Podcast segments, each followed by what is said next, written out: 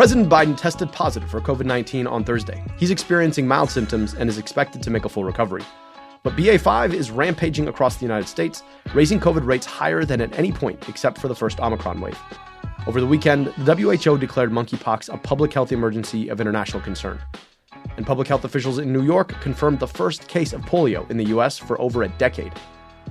Finally, a new analysis by Stat News showed that the CEOs of the top 300 healthcare companies made a total of $4.5 billion in 2021. This is America Dissected. I'm your host, Dr. Abdul El Sayed.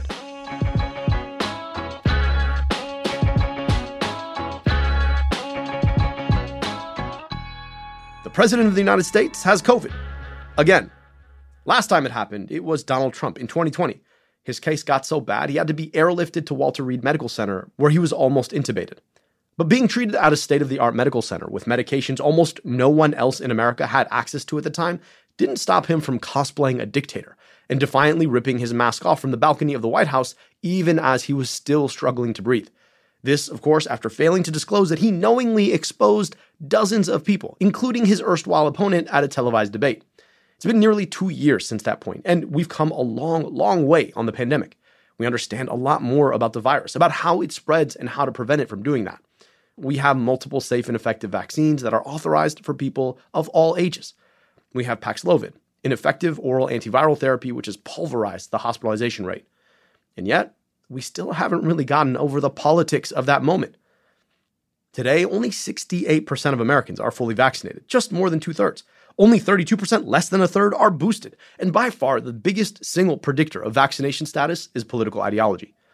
Rather than bring us together, COVID and the shameless, cynical politicization of it by people in power in 2020 seems to have torn the holes in our social fabric even deeper. On Thursday, for the second time, an American president was diagnosed with COVID. President Biden had experienced unrestful sleep the night before and tested positive on a routine rapid test, which he takes every other day. So far, he's experienced only mild symptoms, thankfully. This was President Biden in a message on Twitter from his isolation in the residence of the White House. Hey, folks, guess you heard this morning I tested positive for COVID. But I've been double vaccinated, double boosted. Symptoms are mild, and, uh, and I really appreciate your inquiries and your concerns. But I'm doing well, I'm getting a lot of work done, I'm going to continue to get it done. And, uh, and in the meantime, thanks for your concern and keep the faith. It's going to be okay. The president is 79, an age where COVID can be particularly dangerous, but he's also been vaccinated four times and is being treated on Paxlovid. I expect that he's going to make a full, uneventful recovery. But it's also worth noting how the White House is dealing with this diagnosis. They've been forthcoming and transparent the entire time. The president began isolating immediately upon testing positive, and they've kept the public abreast of his course. But a presidential diagnosis of COVID should force us to take pause. Right now, BA5 is reigniting the US in COVID cases. Cases are up nearly 20% over the past two weeks, and COVID deaths are up more than a third. And we're flying blind.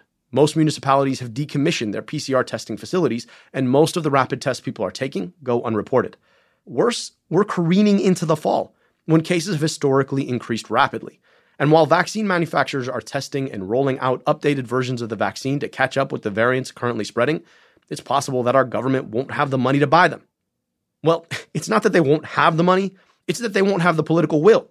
Congress has yet to authorize the COVID funding we need to update our vaccine armament and buy the tests and treatments we'll inevitably need for the fall.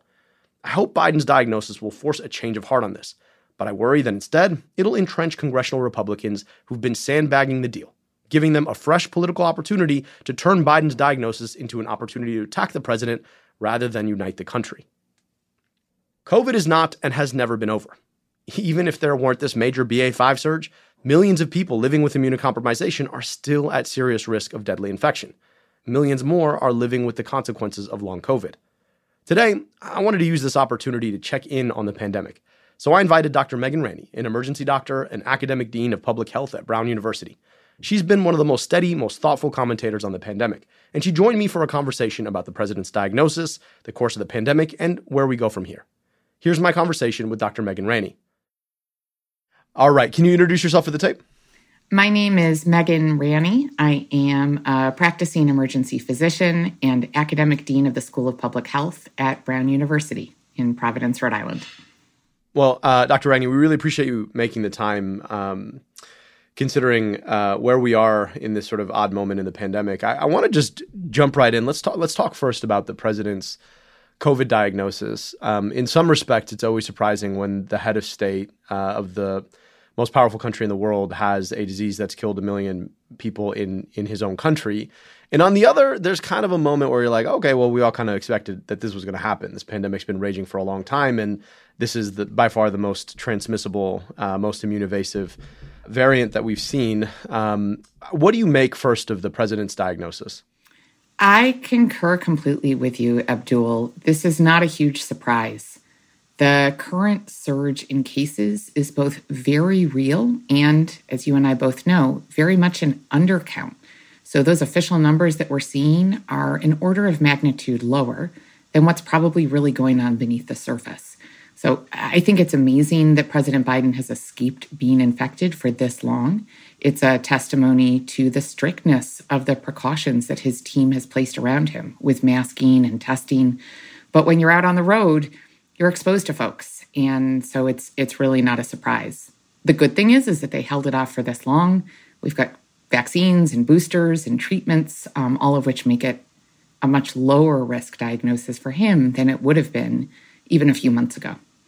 So uh, I want you to put on your your um, your physician hat uh, for a moment. You've got a 79 year old man, generally uh, quite fit, uh, who's got an extremely busy schedule, lots of exposure risk, um, has been quadruple vaccinated, and is currently be tr- being treated on Paxlovid. Seems to be fine.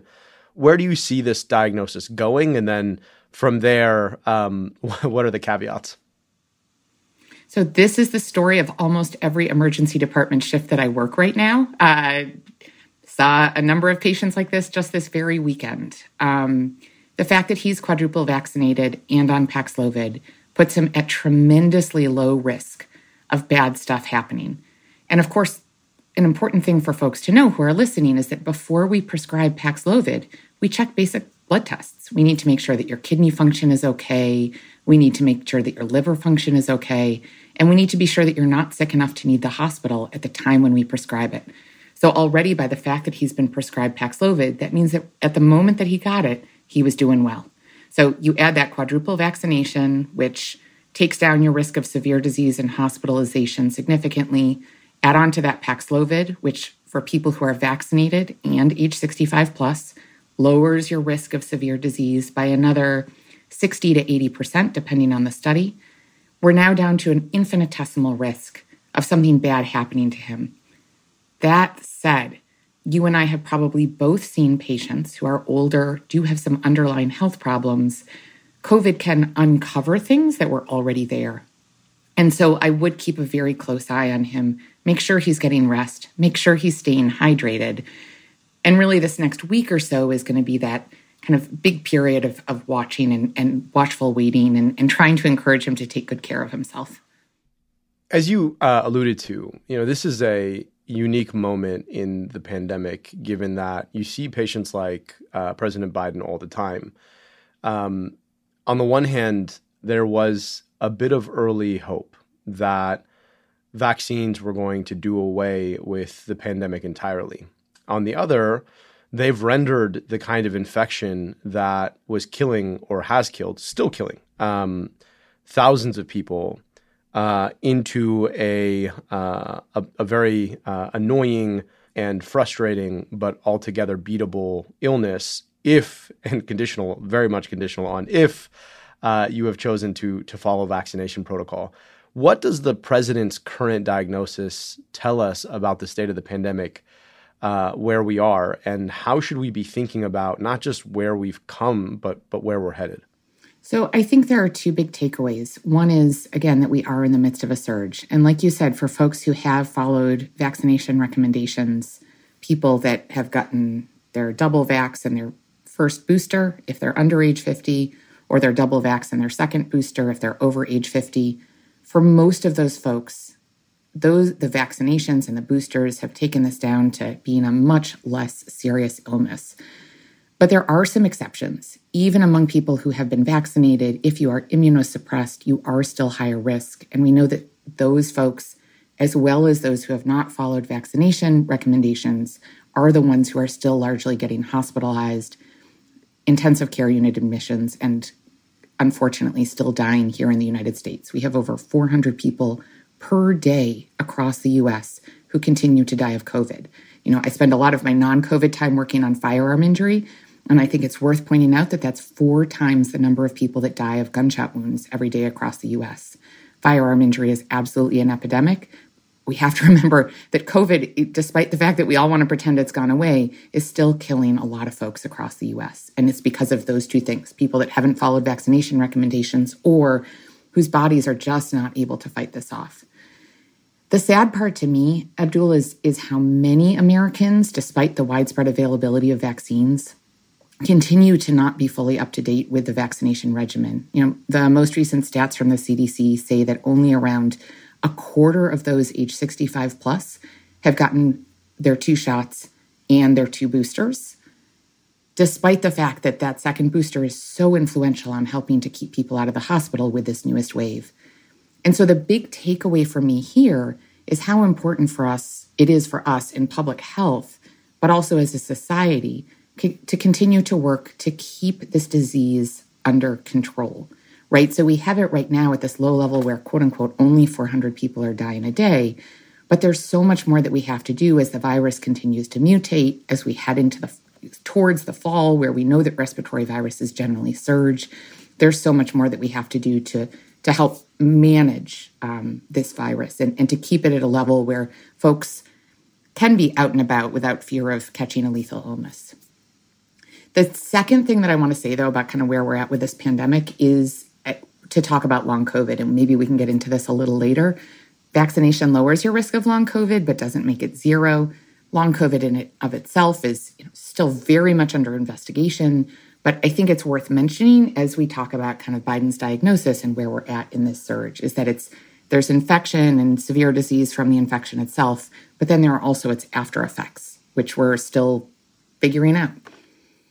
I, really appreciate the way that you broke that down because um, we are not out of the pandemic yet. Mm-mm. And unfortunately, so much of the way that policy is being made and talked about and COVID is being messaged is almost uh, having the effect of blinding us to where we still are. A, it is uh, failing to talk about the stories of people uh, who, because of immune status, uh, are still at very high risk of very serious outcomes if they were to contract it. B, it's the fact that somehow in this country we've gotten to the point where we normalize 400 people dying of a disease every single day. Um, that's you know a plane crash every single day. Uh, and then C, we're in this place where we are ignoring the long-term implications of uh, the vastness of the experience of having been infected and the degree to which that's going to have long lasting implications over the long term. And um, all of these issues are issues that should force us to contend with uh, how we think about the ongoing pandemic. And yet, we are not collecting the data that we need. We're not talking about the data that we collect. And we're normalizing everything that comes out of that very broken process. Um, you talk to people out in the community uh, and you know, I was just at a couple of events uh, uh, earlier today, and in some respects, this this shows a certain um, unwillingness of the broader population to actually continue to engage with COVID. And on the other, I think a lot of folks have realized that because of that, it's an impo- unpopular issue and have kind of given up on the leadership aspect of of being willing to talk about unpopular issues when when you lead. Um, th- if if you were a COVID czar for a day, uh, and I actually know your, your your your colleague is COVID czar, um, but but if you were COVID czar for a day and you actually had uh, like the power to be able to actually get people to pay attention, how would you be talking about this and why? So I think there are two big things that we need to be talking about today. One is about these social and behavioral aspects of COVID. Of course, we all want to be out and about and doing things the same way that we were three years ago before COVID was a thing, right? I sent my kids to summer camp this year. I'm going on summer vacations. I'm going to restaurants. I'm going to shows, right? I, and I think that I, I, as a public health professional, am probably a little bit more cautious than the average American. So if I'm willing to do those things, so is everybody else. We're not made to stay home forever. We're made to be social creatures. we have to think about that social and behavioral aspect of how to help keep people safe, knowing that we are social creatures and we want to be out and about, working, having fun, seeing our family, doing all the things that are part of normal life. So that would be the first thing in my messaging is that I would be thinking about how to make it really easy for people to stay safe, for people to do the things that help protect them with vaccinations and boosters, and to think start thinking about how to both improve ventilation, which we know is such a big part, passive, easy part of helping to protect folks from COVID as well as other airborne illnesses, and about how to make masking easier when we are in the midst of surges in crowded indoor locations. So that would be the first part of my messaging. The second big thing is what you said around folks just pretending it's gone.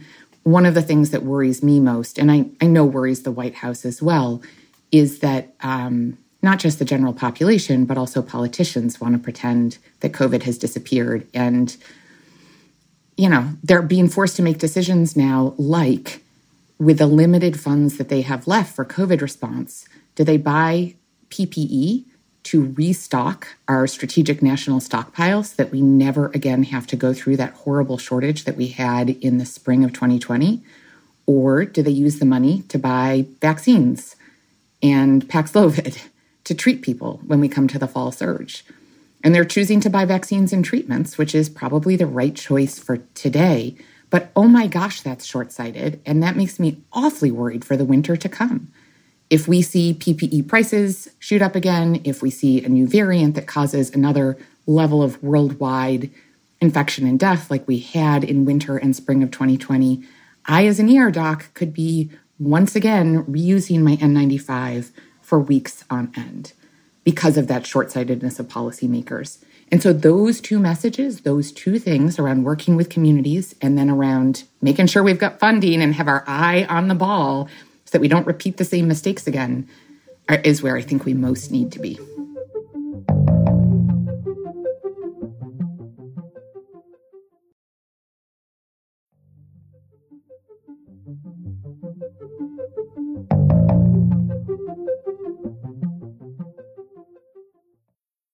There's also the uh, the the nature of the virus itself it has traveled an evolutionary distance as far in the last three to five months, we estimate, as it did in the first year and a half of its existence. And even with potential new vaccines, you got a Novavax vaccine that is BA4, BA5 specific that's in trials, and then you've got um, the Omicron specific uh, vaccines that are likely to be what we roll out in the fall. We're still playing catch up. Mm-hmm and that's that's assuming we have the money to to buy a whole new armament of vaccines.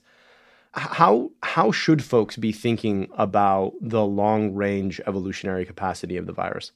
So, I would I will say two things. One is I am not a virologist, so everything I say about the evolution of the virus, I, have learned from others, right? I'm an emergency physician and I work a lot on health systems and, and behavior change, but I am not a virologist.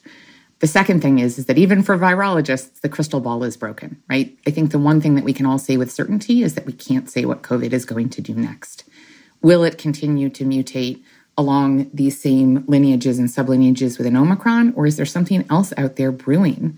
The same way that Omicron was back when we thought that Delta was the most evolutionarily fit variant, right? Nobody thought Omicron was about to emerge, show its head. Um, there's just no way to know. And so that gets into that second part that I was talking about that I know that the White House is trying to emphasize, which is the need for funding. What we need more than anything is to continue to fund vaccine development, looking at more SARS CoV universal vaccines rather than being targeted at these specific variants and subvariants. Otherwise, we're facing a world like flu vaccine where we're, like you say, we're constantly playing catch up, we're behind the eight ball. Maybe we'll be lucky, maybe we won't.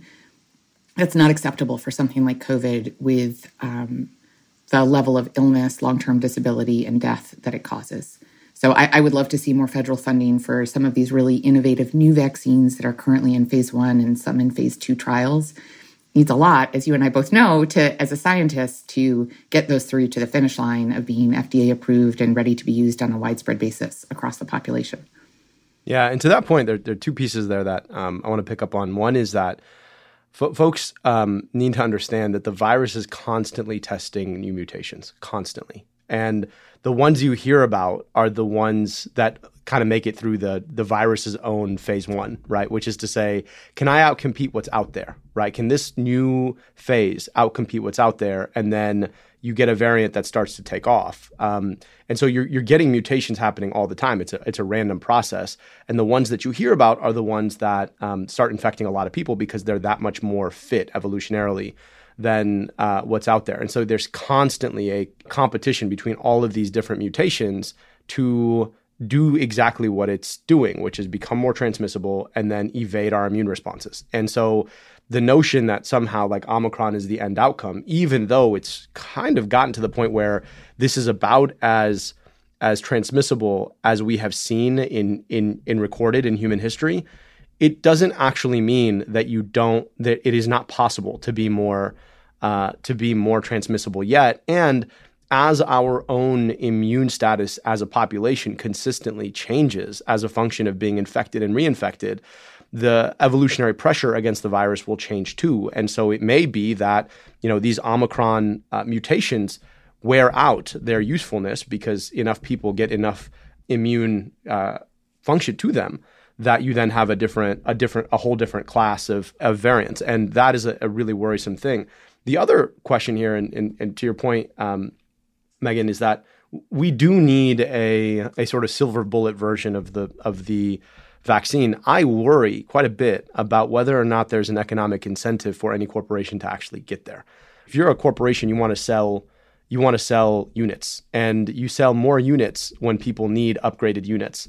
And so there's there's almost a there's an implicit obsolescence issue here where the obsolescence of a um, of a version of the vaccine implies that you're always going to be needed to make more vaccine. And it, it is really concerning, actually, early on, watching Pfizer's uh, CEO keep going onto Twitter to talk about how we're going to need yet more uh, of his product, which, you know, and, and, and again, I say this as someone who is uh, fully vaccinated, who believes deeply in the vaccine, but also someone who recognizes that the people from whom uh, we are wedded to buying these vaccines sometimes have uh, ulterior motives. And, you know, I, I'm wondering how you think about how we deal with that implicit tension around you know the need for a universal vaccine that is not in the best interest of the corporations who sell obsolescent versions of the vaccine. Right. I mean, I think vaccine development in general is not a winning commercial proposition, right? It's one of the reasons why mRNA vaccines never got into consumers' hands. It's not because the technology didn't work, it was because no one ever funded bringing an mRNA based vaccine to market because it's really it was really expensive. We spent a right. lot of money in Operation Warp, Warp Speed to make that happen, and it was an off the shelf, shelf technology. It had already been developed to a pretty high level, and and just had never kind of gotten over that finish line. Same thing is true for work that's being done on malaria vaccines. On vac- you know, name, name the the kind of disease that affects the global south and and so many of them could have effective vaccines but there's just no commercial incentive for investment. So I think it's a really real question. And you know, the other side part of it is is that we only have to look at some of the mis and disinformation around vaccines right now to see that not just the lack of kind of commercial benefit to companies from developing these vaccines, but also the potential risk from things that may not actually be fact based allegations against vaccine companies, but are still there. So there, there's a disincentive as well. Um, I am a big believer in the idea that public health should be something that is handled not on through a profit motive. Um, it is very difficult to prevent disease if you require making money off of it. So to me, this is something that NIH takes on is creating these types of vaccines and Medicare and Medicaid and insurance companies, as they currently do, pay for the vaccines, and it becomes something that's done as a public good rather than as a um, profitable enterprise. But uh, I also know that here in the US, the profit motive can drive a lot of good sometimes. And we did see aspects of that during the COVID, pan- during kind of the worst of the COVID pandemic. So, but long term, uh, we got to grapple with that. I, I, will highlight the work of like Peter Hotez um, down in Texas, right, who's not maintaining a patent for his vaccines.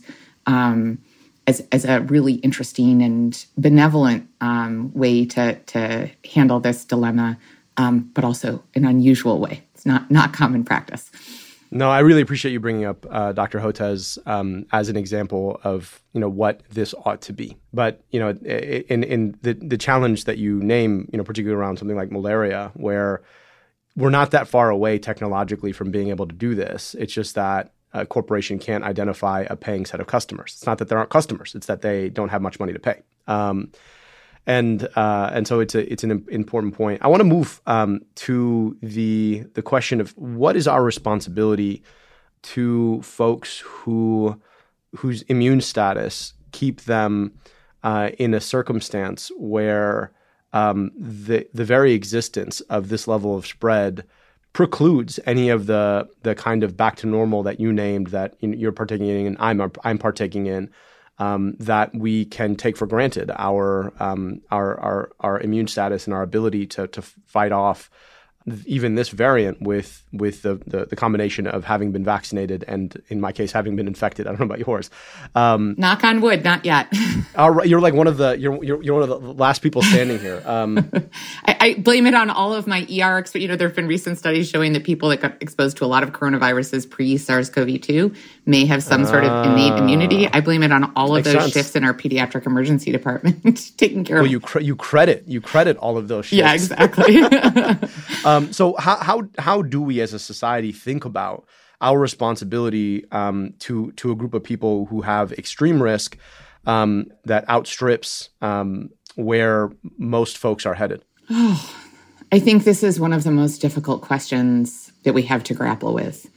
You know, I'll, I frequently say when I'm talking about equity in health care, health systems, and just in the idea of whole body health, that um, every one of us is going to have a disability at some part at, at some time in our life right? That's just that is the reality. And yet we pay so little attention to making sure that we are taking care of those who are currently living with disabilities despite the fact that we're going to be one of them someday if we aren't already.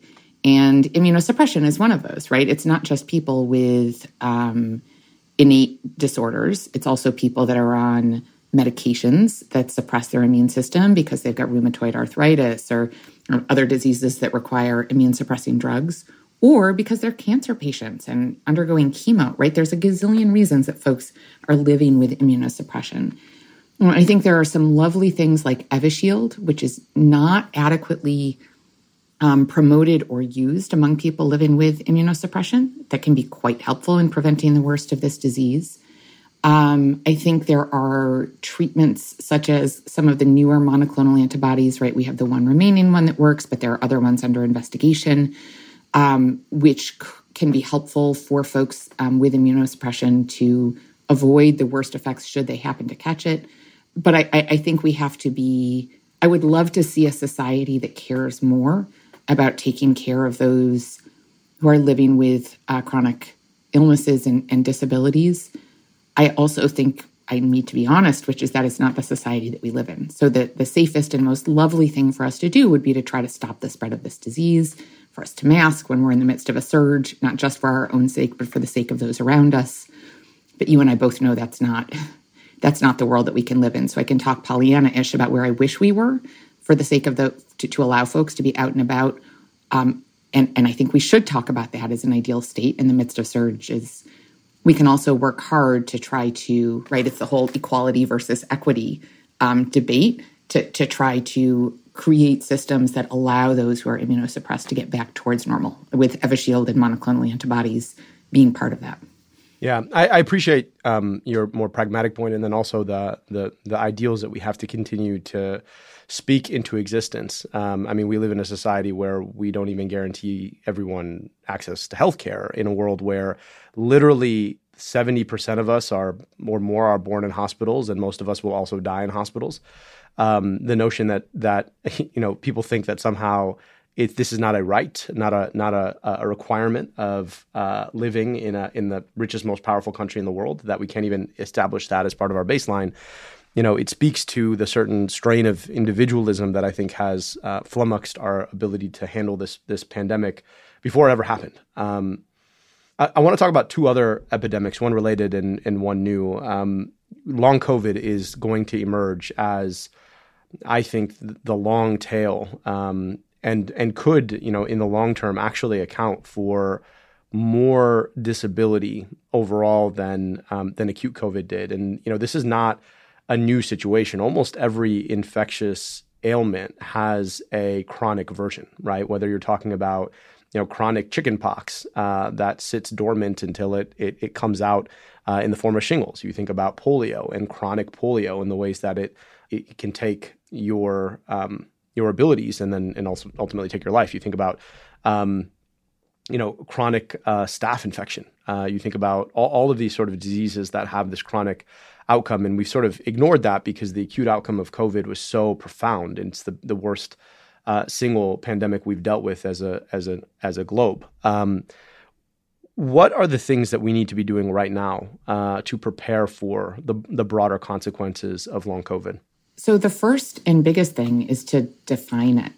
Data on long COVID right now is really poor quality from a scientific standpoint. So, you know, the ranges of estimates of how many folks who have COVID are, who are going to develop long COVID, right, it ranges from like 2% to 70%.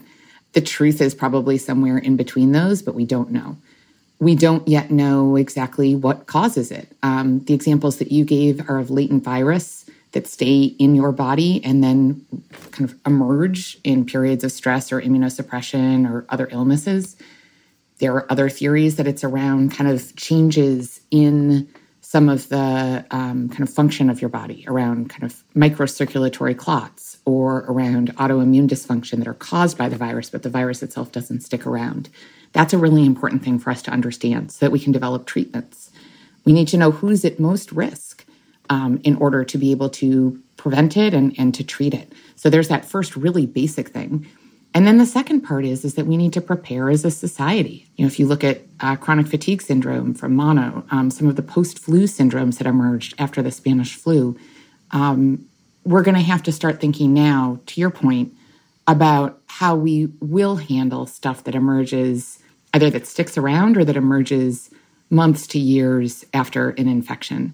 Um, and, you know, here at Brown at the School of Public Health, we do have a long COVID initiative that is not doing that basic science research as much as um, thinking about the societal implications. And I will tell you that employers and, and government agencies are thinking hard about how they are going to handle what they expect to see as a rising number of disability claims, how to make appropriate accommodations for folks that are living with long COVID, um, and, and how to kind of prepare our insurance systems appropriately to be able to deal with long term consequences. There are no answers yet. It is um, very much an area of important inquiry, and it's an area for us as public health professionals, as citizens, to be aware of and involved in, because we can help to shape the course of what happens next. I I, I uh, want to pick up on that point because I, th- I think y- your um, your point about what happens next is really quite critical, and we already see this coming. We already are dealing with the acute consequences. And my fear is that for the most heinous political reasons, you have a few policymakers who are blocking funding for acute COVID right now in the middle of the acute crisis.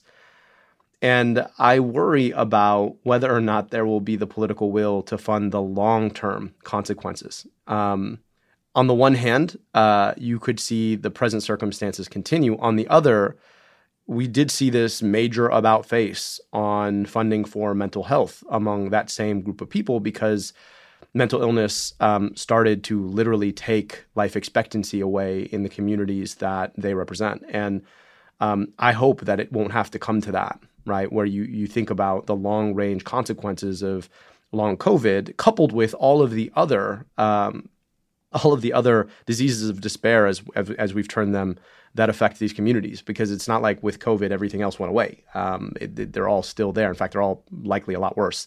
And speaking of things that got a lot worse, um, we are now dealing with a new public health emergency of monkeypox. And you, you would think, right, the, the sort of conventional wisdom would be that we um, largely failed to contain COVID. But COVID was really a, a serious containment challenge for a lot of reasons. It was a new ailment that behave differently than the cousin that we were trying to compare it to that is extremely transmissible and, and really quite deadly. monkeypox is actually 101 when it comes to public health, right? Because you have this long incubation period, you have effective vaccines, effective treatments, and it and it was uh, um, largely contained within a group that we could identify and really get services to. And the importance of that that long incubation period is that monkeypox is one of those rare diseases where someone can be technically infected.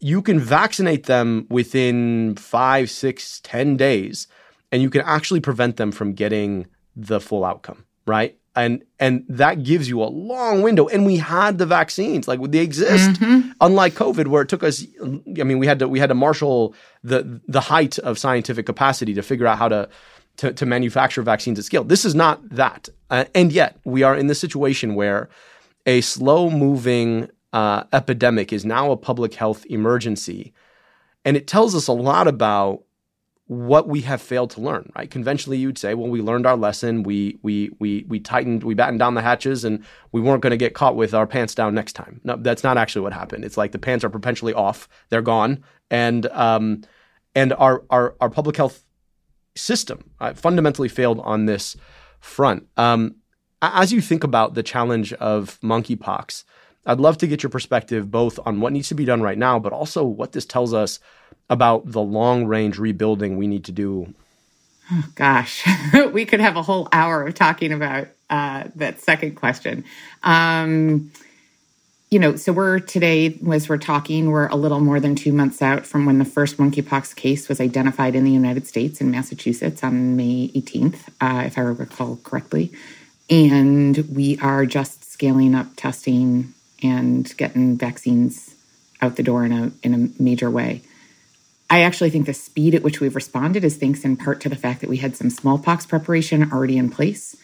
But I, I attribute, you know, it's like one of those on the one hand, on the other hand. On the one hand, our response could have been worse. We could have just ignored it altogether. Uh, on the other hand, it could have been so much better. And the reasons why I think it wasn't better and faster are because of the lack of central coordination, right? We had multiple agencies, HHS, at, right? W- within, we had FDA, we had CDC, all ASPR, all kind of part of the response system without a single coordinator and a single driving force saying this is an emergency and we have to go all out, right? So it moved at the speed of typical governmental work rather than necessarily at the speed that uh, a, a, potential new epidemic deserved.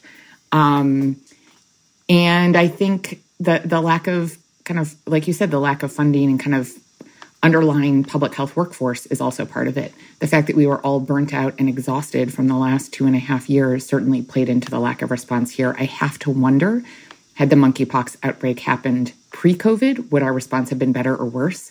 Everyone is just done, right? We've lost, just like we've lost healthcare professionals at unprecedented rates, we've also lost public health professionals at unprecedented rates over the last uh, year and a half, two years.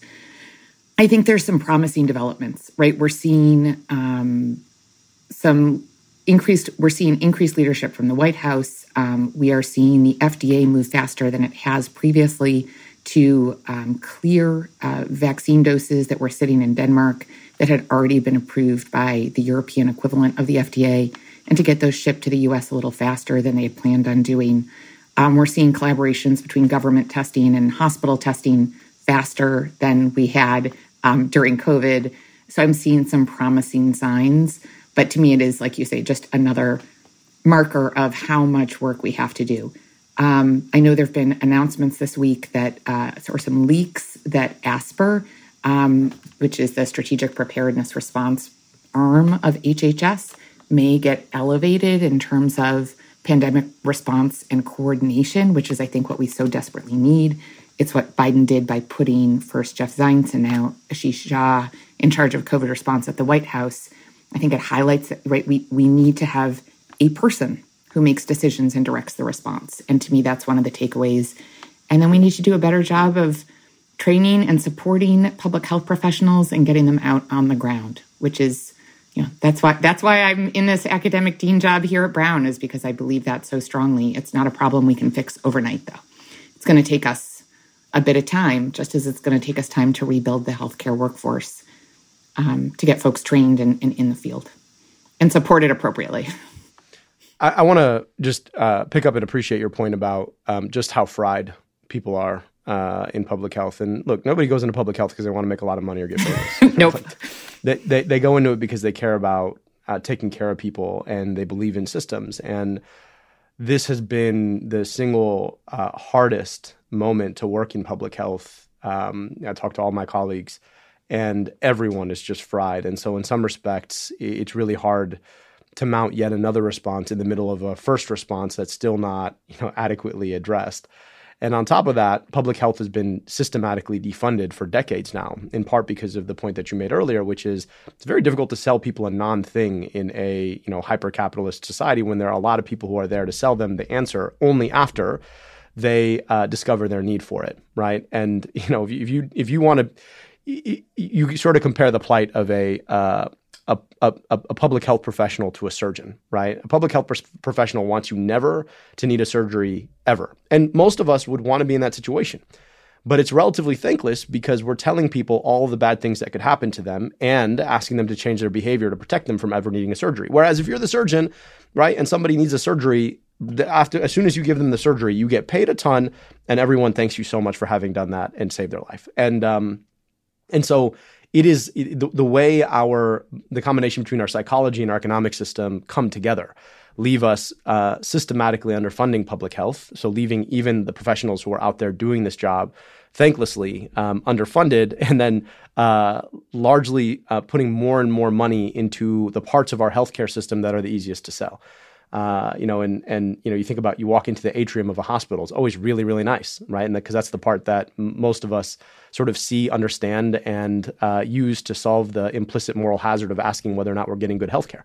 Um, and so, you know, we, we we fund a lot of really, really nice gurneys and atria, and we don't fund that much when it comes to disease surveillance and, and the capacity to intervene early on in, a, in an epidemic.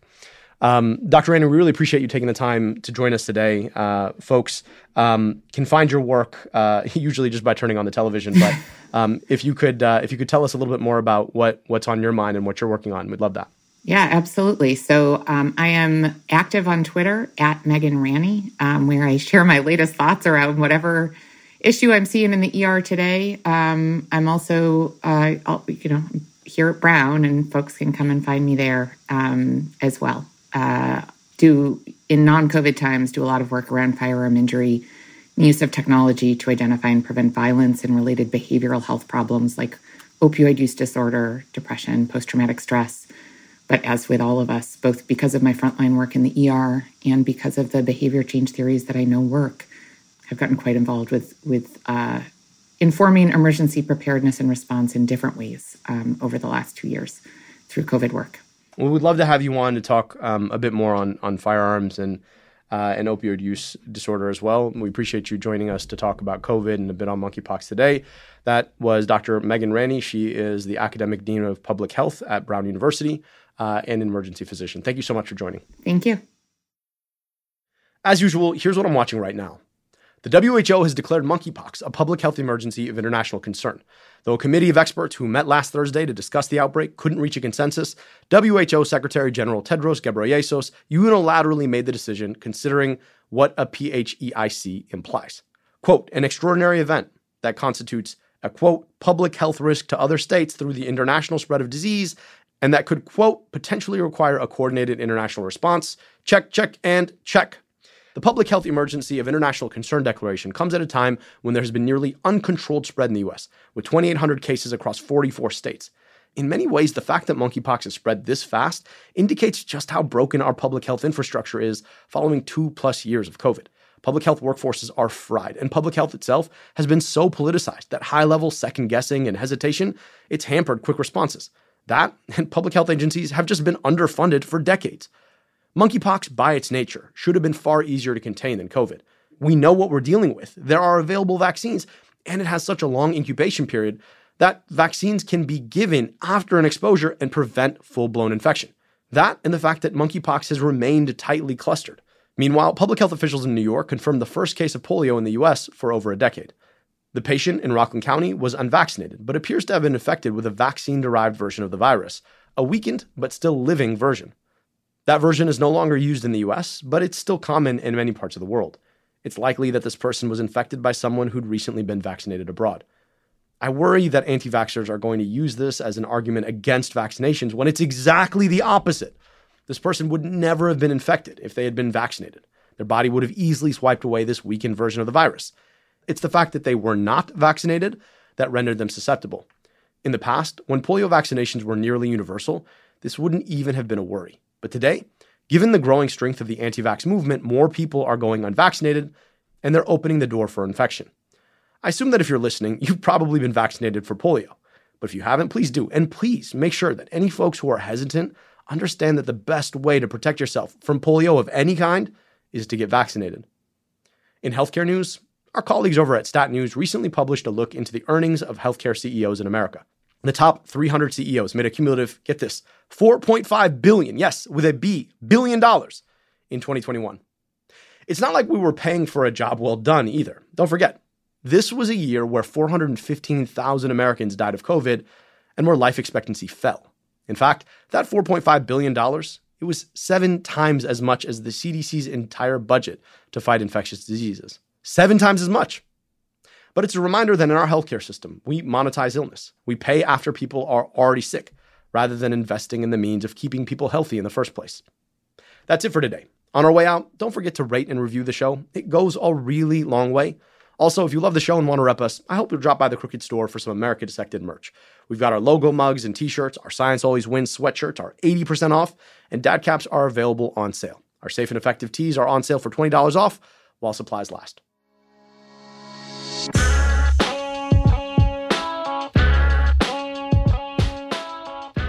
America Dissected is a product of Crooked Media. Our producer is Austin Fisher. Our associate producer is Tara Terpstra. Veronica Simonetti mixes and masters the show. Production support from Ari Schwartz, Ines Mata, and Ella Price. Our theme song is by Taka Yasuzawa and Alex Sugiura. Our executive producers are Sarah Geismer, Sandy Girard, Michael Martinez, and me, Dr. Abdul El-Sayed, your host. Thanks for listening.